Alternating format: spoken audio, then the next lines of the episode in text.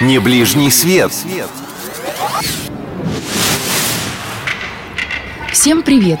Пока ваш верный гид по турпоездкам Алина Толкачева находится на больничном, подменю ее я, Алина Махиня, потому что мне тоже нравится путешествовать.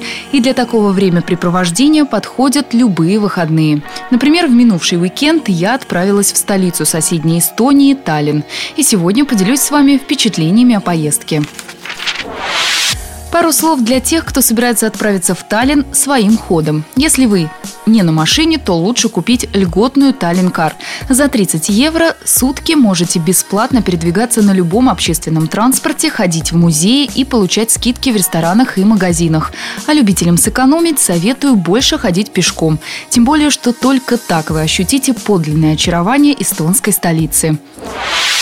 Знакомство с Сталином для меня началось с экскурсии по старому городу. Рассказывать про него много не буду. Скажу лишь только, что именно здесь снимали Шерлока Холмса и Д'Артаньяна с тремя мушкетерами.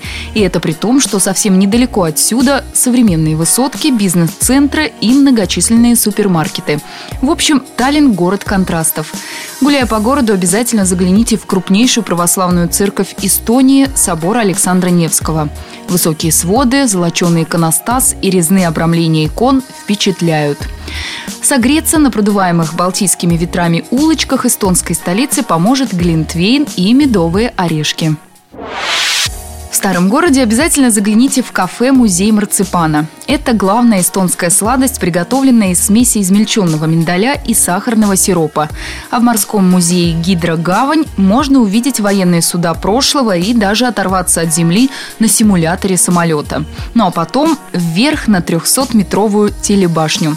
Захватывающий подъем на лифте и прекрасный вид на город вам гарантированы. Очарование Таллина дополняет и очень дружелюбная атмосфера, так что негативное отношение эстонцев к русским – это миф. По крайней мере, для меня.